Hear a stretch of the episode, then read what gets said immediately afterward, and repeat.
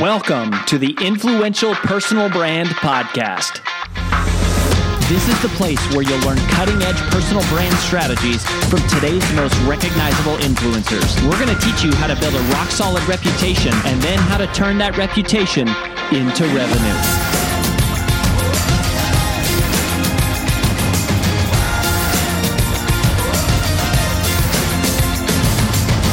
I'm your lead host, Rory Vaden, co-founder of Brand Builders Group, Hall of Fame speaker, and New York Times bestselling author of Take the Stairs. Welcome to this special recap edition of the Influential Personal Brand Podcast. In just a minute, you're going to hear myself and my wife and business partner, AJ, do a debrief, recap, and summary of our most recent interview with our big takeaways. But before we dive into that, I just wanted to let you know that people often ask us, what is the first step to building a personal brand? And if that is you or someone you know, then you have come to the right place because we have put together for you a free video short course to help you get started. Just visit firststep.brandbuildersgroup.com to get access. In it, we're going to walk you through what exactly is the genesis of a personal brand and the 6 key questions that every personal brand must be able to answer, but that almost none ever do. So go ahead and visit again, firststep.brandbuildersgroup.com to get started, and we'll see you there. Now on with the recap.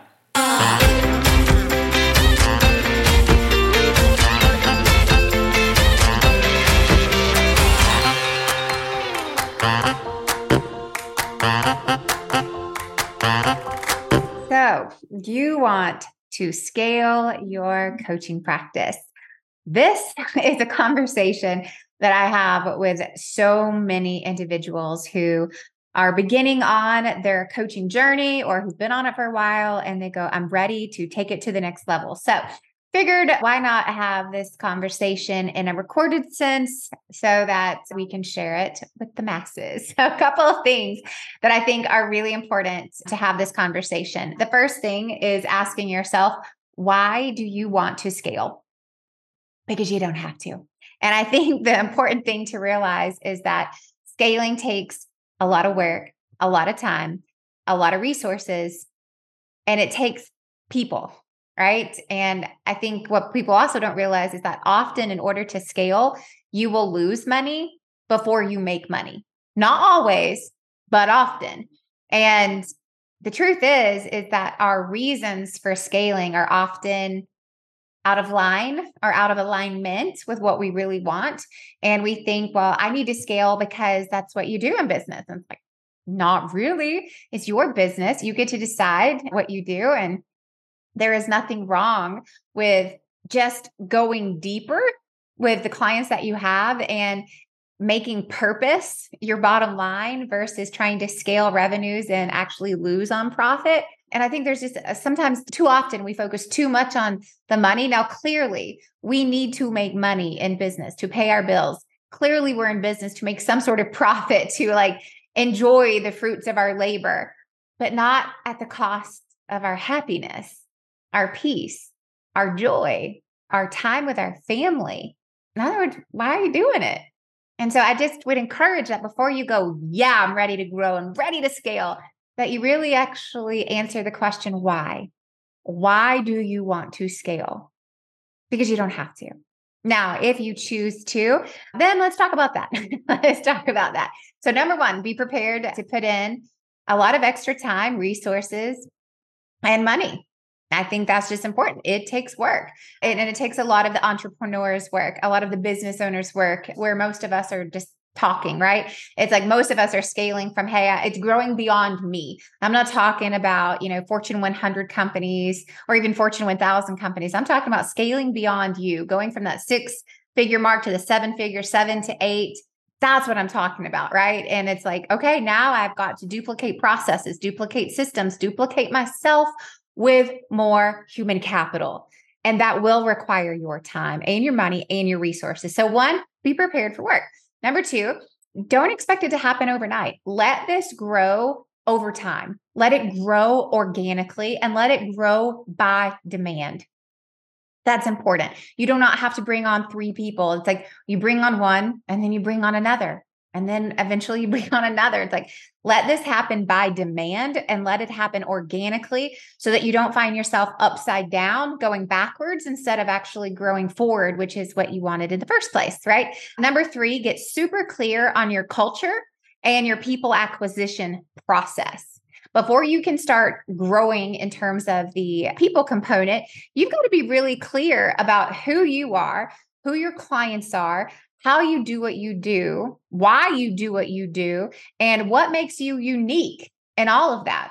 And you've got to align yourself with people who line up with that culturally and beliefs and values. Like, that's important before you start expanding your company, which is also your reputation. This is a reflection of your personal brand. You've got to make sure that you have all of this work dialed in so that you can be a magnet to people who are like that, or you can be the opposite, right? You can be repulsive, polarizing to the people who aren't. And you want to be a little bit polarizing in the fact that I would love your culture or not for me.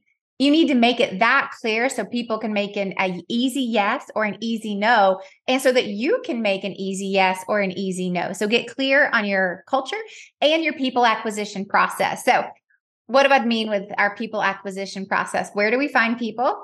How do we interview them?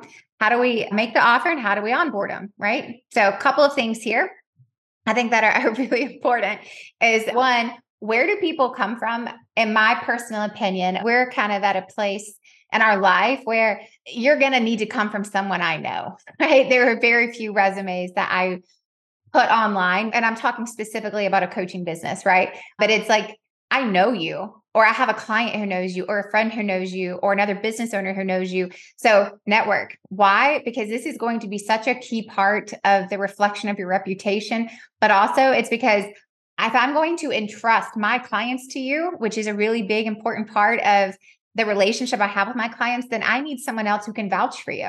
And I'm not talking about stranger references. Like, I want to know you. So where do you find people? It's like you network.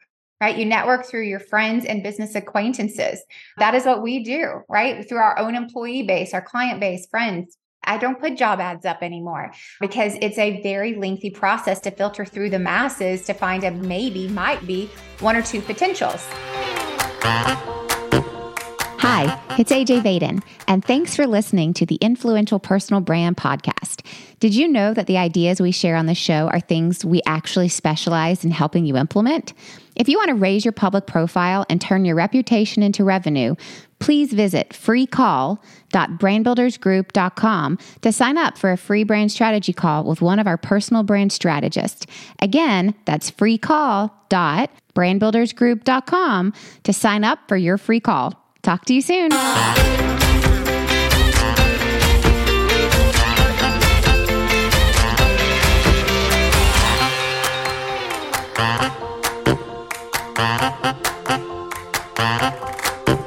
And so that's not the answer for everyone. I'm not talking about scaling with dozens of people. I'm talking about the ones and the twos. And it's like, I'm going to network myself to finding that right person. That's where we do. Slow down the interview process. You don't have to make a decision in 24 hours or 1 week. It's like, meet the person in person, even if that requires travel time to get together. It's like, you must meet in person. They need to do a shadow day. They need to get to know you. You need to get to know them. We always do the spouse test, which is, are they married to crazy, right? That's one of the great lessons we learned. EntreLeadership at the Dave Ramsey organization. It's like, man, you're not just, it's very much like a marriage. It's like, you're not just hiring a person, you're hiring who they're attached to. So are they single? Are they married? Do they have kids? It's like, those aren't deciding factors in whether or not you hire someone, but man, you do need to know those things about the people that you're going to spend 60% of your time with every week. It's like, I need to know where you're coming from. So I know that how and if we're aligned. And then shadow days, right? It's like, they got to see the job.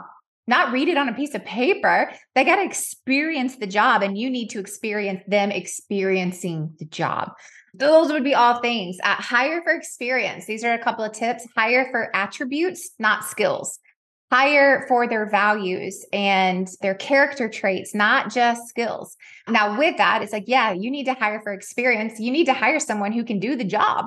But you also need to hire someone who shares the same cultural values and beliefs that are in alignment with you and your client base, especially if you have an existing client base. All right, next thing, set pricing based on your people talent, right? So as you start scaling in people, this allows you to have different pricing tiers. It's likely going to cost a different amount to coach or work with you than it does the people that you're now bringing on. So that allows you to have new tiers, new levels of service. And I think this is really important for two different reasons. One, most of you are underpriced and you need to increase your prices. And most of you need to increase your prices for you. So this is a great opportunity for you now to have a tiered pricing schedule where the current pricing you have is now the pricing to work with my coaches that I'm bringing on board to help, but to coach with me. And now I'm increasing that, right? It's a simple supply and demand. You increase prices when there is more demand than supply. When you have more supply, i.e. a new person, then you can keep prices the same, right? And then over the course of time, you have to hire another person. It just allows this opportunity for you to set pricing the way it should be, which is a little bit based on supply and demand of your time and availability. But as you bring on more people, you don't have to outprice yourself out of the market that you serve unless you want to, and that's up to you. And then the last little quick tip, because I'm trying to keep these short, is create recurring revenue lines, right? When you set your coaching pricing model, when you're thinking about scaling, now this is specific to scale, it's you have to have products that allow you to have some recurring revenue. If it is always, I'm going to sell a 3-month contract, and I'm constantly trying to renew this quarterly thing, you're going to be in sales mode all the time, right? So what can you do to create some monthly recurring revenue models or annual recurring revenue models that make it a no-brainer for people to sign up for those? Now, they may buy additional services that aren't that, project-based services, but this is a membership model is what I'm talking about. It could be an annual mastermind model that renews and recurs over time, not a one and done. This is a month to month or a monthly with a 6-month, 12-month, whatever contract model. These could be online education platforms, memberships, the list goes on.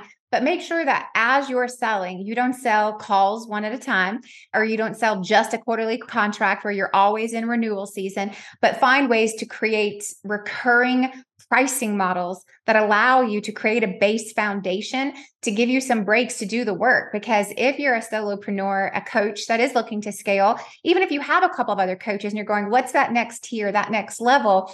The biggest thing is it's really hard to create both lots of new revenue and nurture and care for the existing client base that you have, right? And so some of the very first positions that you may need before too long is a salesperson. So you've always got someone focused on bringing new business in while you or your coaches focus on keeping the business that you have. So first questions first, why do you want to scale?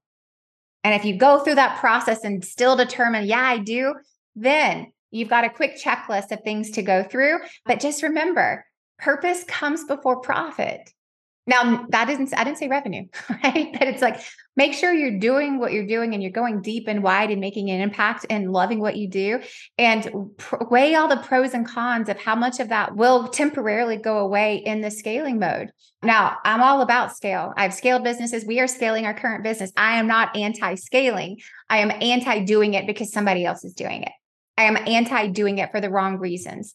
I am anti-doing it because of our ego and our pride. I am pro-doing it because there is demand that is requiring you to expand your reach and impact, and you can do it, right? It's you have the desire to do it, is what I mean by can. You have the desire and the ability to do it, and you don't always have to. There are going to be seasons where you're I'm good. And maybe that's just for a season. So just give yourself the permission to be happy where you are and love the work that you're doing and the impact that you're having, knowing that there's always a season to grow and to scale. And sometimes there's a season to just go deep with what you're doing and to find that deep work and passion can easily be the thing that you look for versus the very next, business move. So with all of that said, there are reasons to scale. There are reasons to not. And I hope this quick conversation helps you vet those for yourself. We'll see you next time. That's all we've got for this episode of the Influential Personal Brand Podcast. But here's some great news. One of the most valuable things you can do to help us and other new potential listeners to find our show is for you to both rate this show and leave a review. So, as a special bonus for you, if you leave us a comment in iTunes, Stitcher, or wherever you listen, take a screenshot of your review and email it to podcast@brandbuildersgroup.com. We will give you free 30-day access to 25 of our most popular interviews on video in your own private members-only area. So go right now, rate us, review us, and then send a screenshot of it into podcast@brandbuildersgroup.com. And we'll get you set up with free access to our most popular video interviews all in one place. Also, just please share this podcast with anyone who you think might enjoy it. And until next time, remember that building a business isn't nearly as valuable as building a reputation.